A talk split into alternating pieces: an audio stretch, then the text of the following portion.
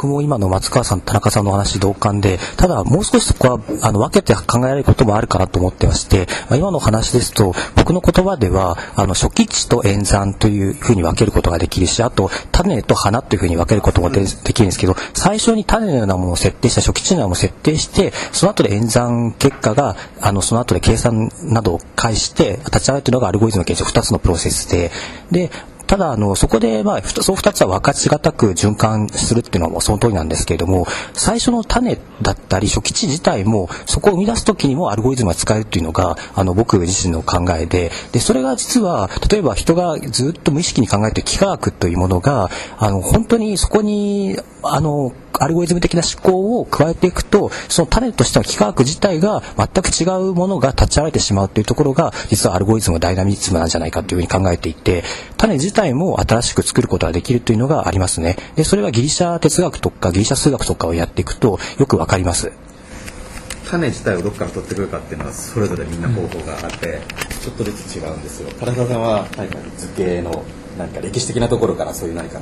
まあ、かなりまあまあ、数学理論ですかそのところからその種を見つけてくるのが得意だし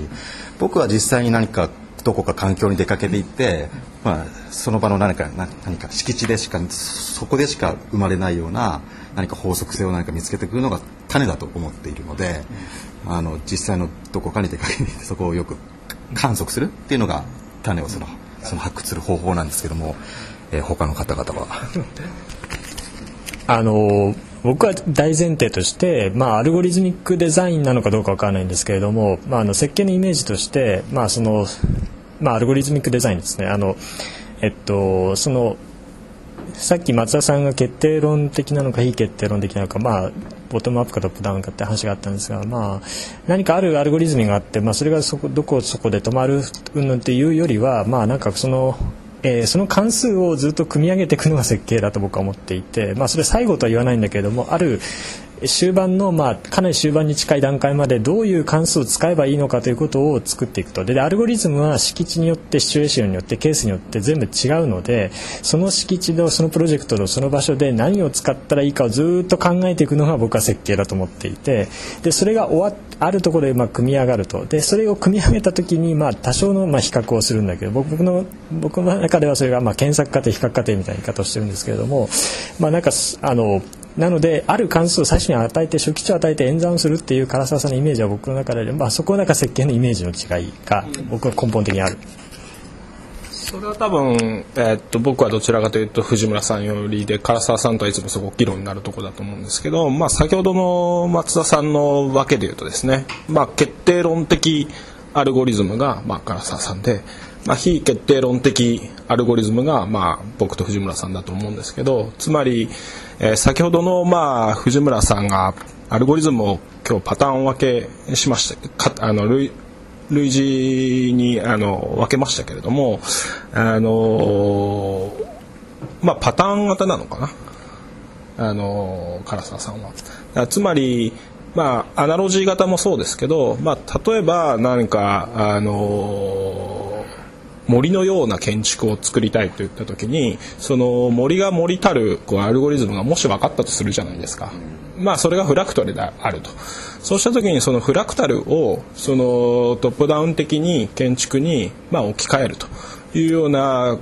方法もまあいっぱいあるわけですね。アルゴリズミックデザインの枠組みの中で。ただ僕はそれはなんか大きなアルゴリズミックデザインの中のまあ一側面でしかないような気がしていてそうではなくてもうちょっとその人間が、えー、実空間の中からあるパターンを脳の中にえー、っと蓄積して脳の中にやっぱり実空間の、えー、モデルをですね構築してると思うんですよ。でそれをまあ一回その外部化して機械言語化するとつまり僕たち設計してる時っていうのは実空間をま読み取ってその読み取った実空間頭の中でモデル化してでその記憶によって今から立つであろう建築をま予測しているわけですね。シミュレーションを繰り返していると、まあ、それと同じことをコンピューターの中でまやろうとしてるわけですね。つまり実空間のモデルをそのま外部化するあるいは機械言語化してでそのコンピューターの中でやっぱある推論をしたいというふうにまあ究極は思ってるわけですよ。でただ先ほど言ったようなアブダクティブな推論っていうのはまだまだそのコンピューターではあのできないような状況にあるわけですね。先ほどのフレーム問題なりいろいろいっぱい問題があるわけです。だからまずはその演域的なえー、機械言語に置き換えられる今のノイマン型コンピューターで演算できるような問いの立て方をしてでその問いを解くためのアルゴリズムを作ってその部分の計算は、えー、っと機械に任せてしまうとその分人間の負荷が減るわけですよねだからその部分を、まあ、あの試行錯誤のループを早めることによってそのアブダクティブな推論とか、まあ、いろいろ検証したものを、えー、機能的に、えー、と検証するとかそういうところにより労力を使った方がいいんじゃないかっていうのが僕のアルゴリズムデザインの、まあ、モチベーションなわけです。だからそれを、えー、アルゴリズミックデザインといえばこういうふうな、えー、分類にできますっていうことは何かそのアルゴリズミックデザインっていうのが一個のなんか型を作るための手法のような気が聞こえてしまってそうではなくてもっとその人間が普段行っている試行錯誤のプロセスみたいなものを、えー、っと外部化するっていうかな。そういうもっと普遍的なものなんじゃないかというふうに僕自身は思ってるんです。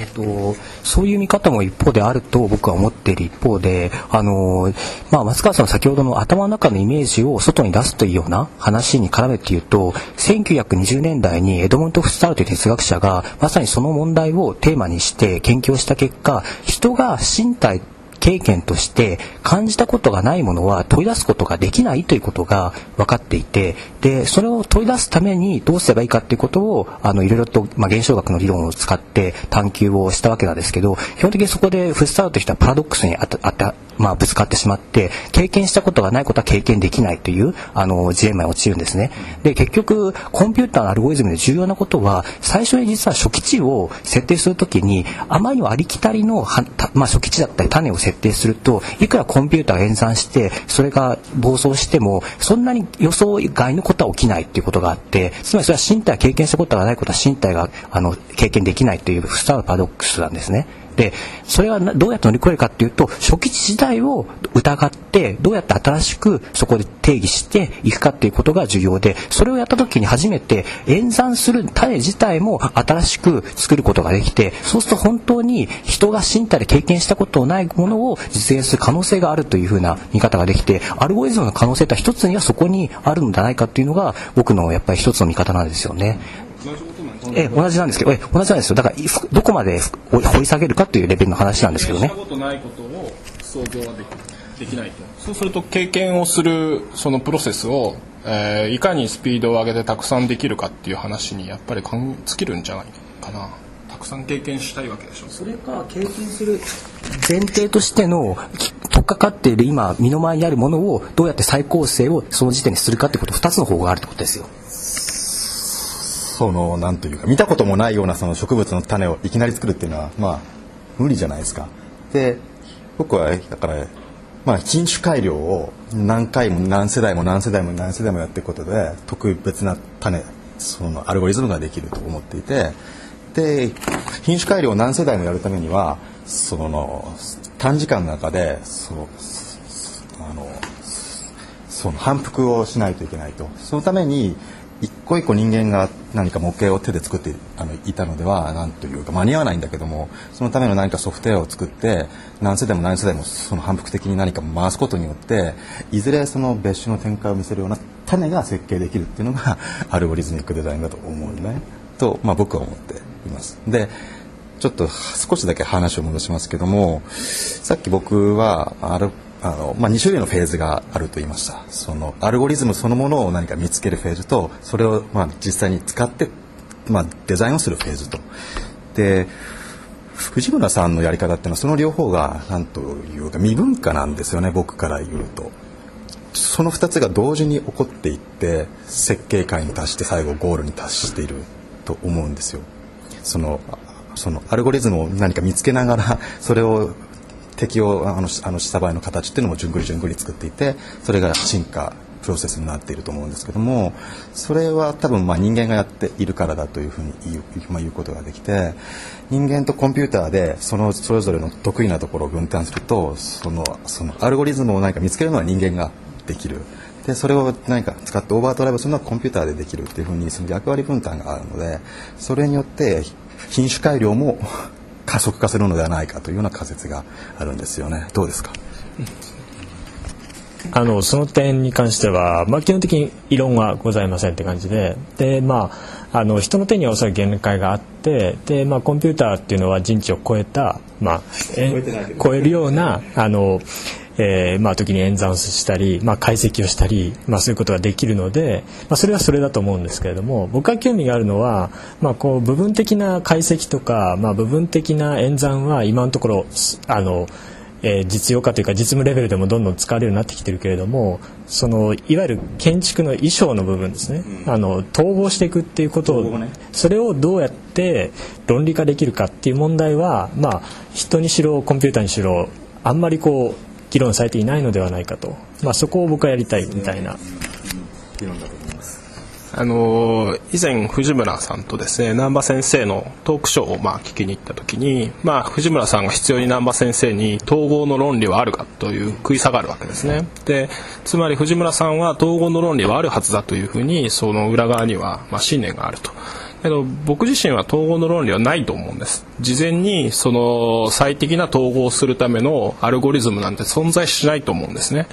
でつまりじゃあどうすればいいかっていうとあのそこで統合の論理がないから、まあ、直感に頼るしかないって短絡するんではなくて僕はなんか第三の道があるような気がしてるんですね。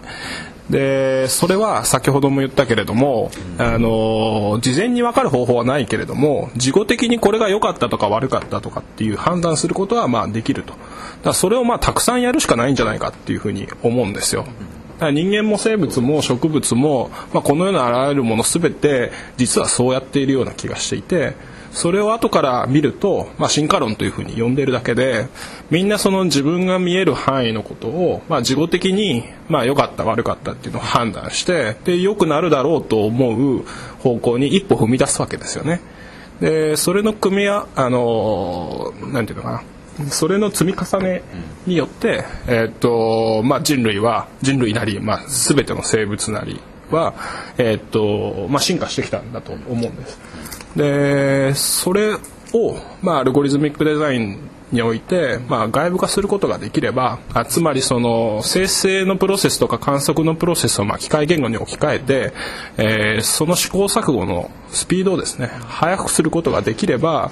これまでの進化のスピードをもっと時間軸をぎゅっと縮めた形で試行錯誤のスピードを速めることができるんじゃないかというふうな、えー、イメージを僕自身は描いているんです。そうだと思います、うん、で結果的には密度が高くなっているので。あまあそうですね。あの一点だけその統合の論理のところで自分がどういうイメージを持ってるかということだけ言うとあの僕はその統合の論理というものをまあ松川さんはそのまあ無数の比較をすることによってまあ淘汰をしていくというまああの進化論的な モデルがあるというんだけれどもまあ僕はそこであのさっきも言った建築のイメージっていうまあ慣習とか伝統みたいなまあ文化みたいなことをまあ持ち出す必要があるんじゃないかと。でそこであのなんて言うんでしょう。まあ例えばまあ音楽も右ディデータをそのまま生成しても音楽にならないというのと一緒で、まあ、建築もただ CAD データにパターンを与えても建築にならないわけですね。でそれで建築にさせるためにはこう建築とは何かで、まあえーあのまあ、哲学のようなものが必要でで僕はそれを調べるために、えー、建築の手続きを書き下すというようなことを、まあ、毎回やってるようなところもある。でそれをやっていって、まあ、僕はすごく保守的だけれどもボリューム構造家具ファサード屋根みたいなあのいわゆる建築家が今までやってきたような手順をあえて守って、まあ、それにのっとると。でそれは可能性を限定しているというような、まあ、批判当然あるんだけれども、まあ、それによって僕は統合というのは、まあ、現段階では可能になっているいるのではないか、まあ、そういうイメージを持ってます。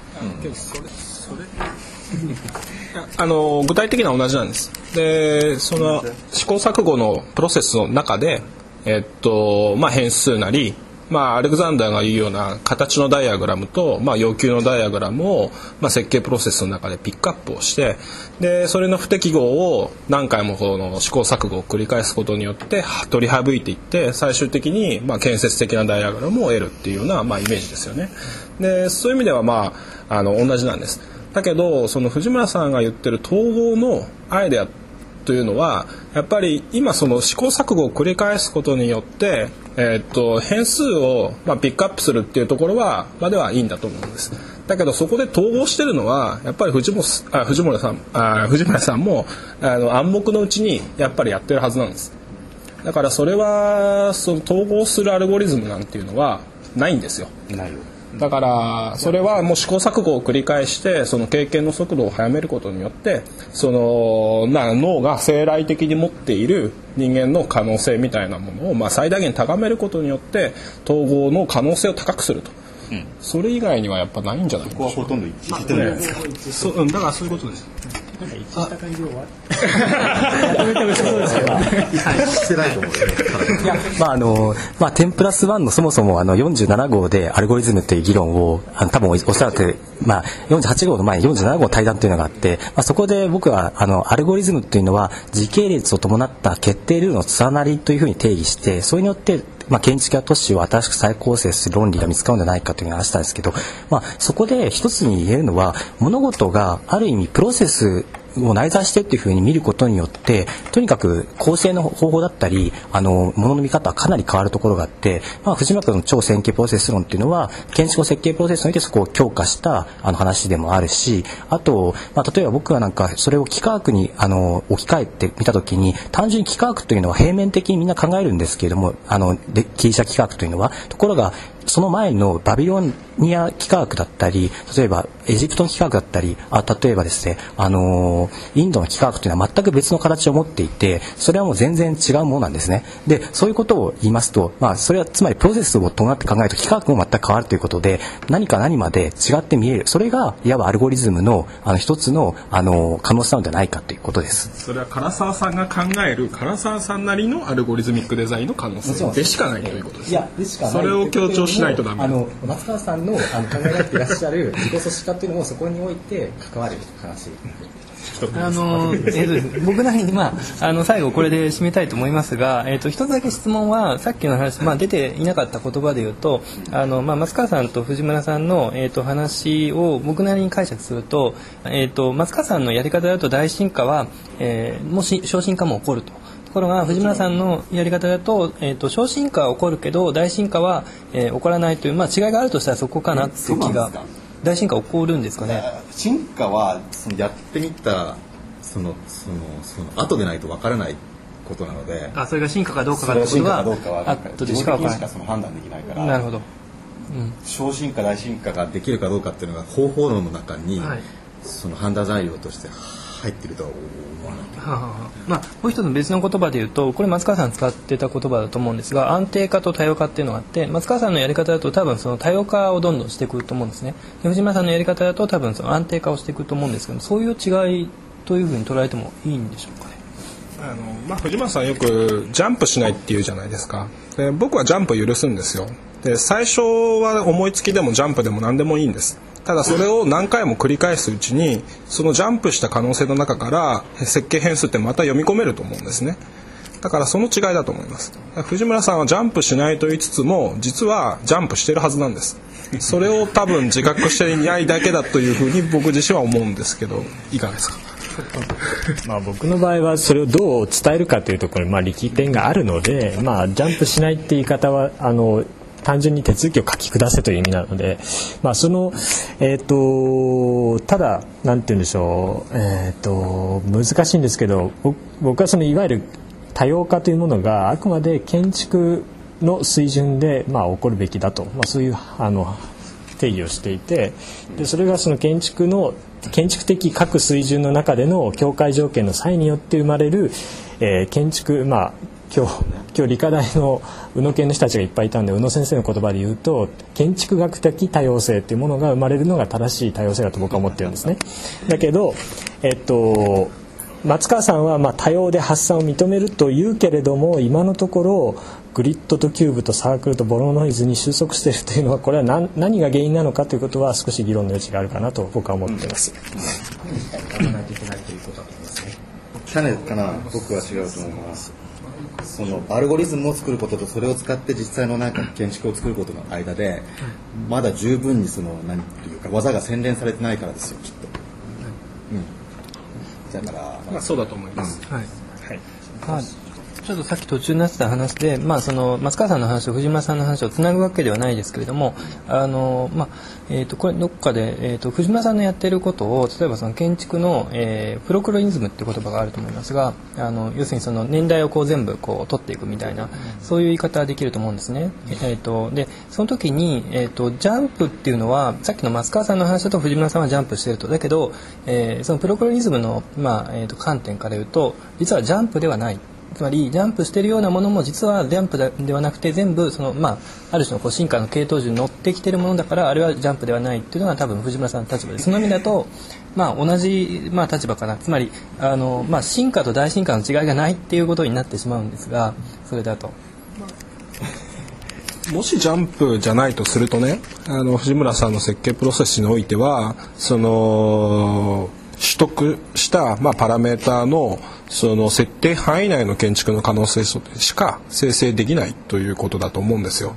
だから、まあ、あらかじめ決められた、まあ、以後の、あの寄付寄付のパターンの中でしか藤村さんの建築は進化し得ないと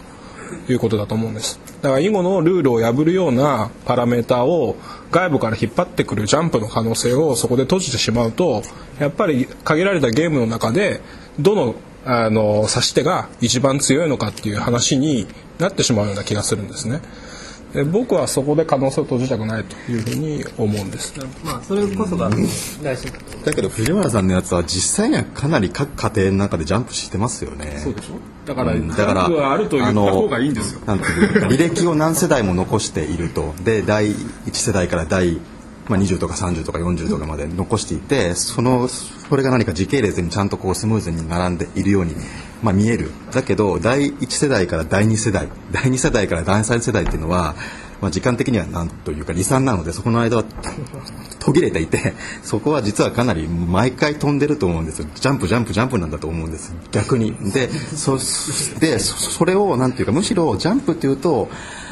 突然こういうふうに変わってしまったというふうになぜそのあのあの進化が起こったのかの何か理由が何か見えなくなってしまうからそれをやめようってことを言ってるだけであってできるだけちゃんというかそのそそこからなぜこう変わったのかっていう何か理由と何かワンセットでこう各世代を進化させようということを心がけているだけであって実はジャンプはどんどんうん結構その、まあ、実態としては起こっていると僕は思いますね。僕が言ってるのはジャンプせよとただその意味を考えよということですよね。そうそう言えばいいんですね。でまあそれを それがちょっとまあフレーズとして分かりにくいものになっているということですがまあちょっとこの収録はなんていうかなんとか収束させようとする松川田中藤村に対しまあ割とこう発散型の唐沢、まあ、あの松田の対立というなんかアルゴリズムの違いがちょっと顕在化したのではないかという気がいたしました。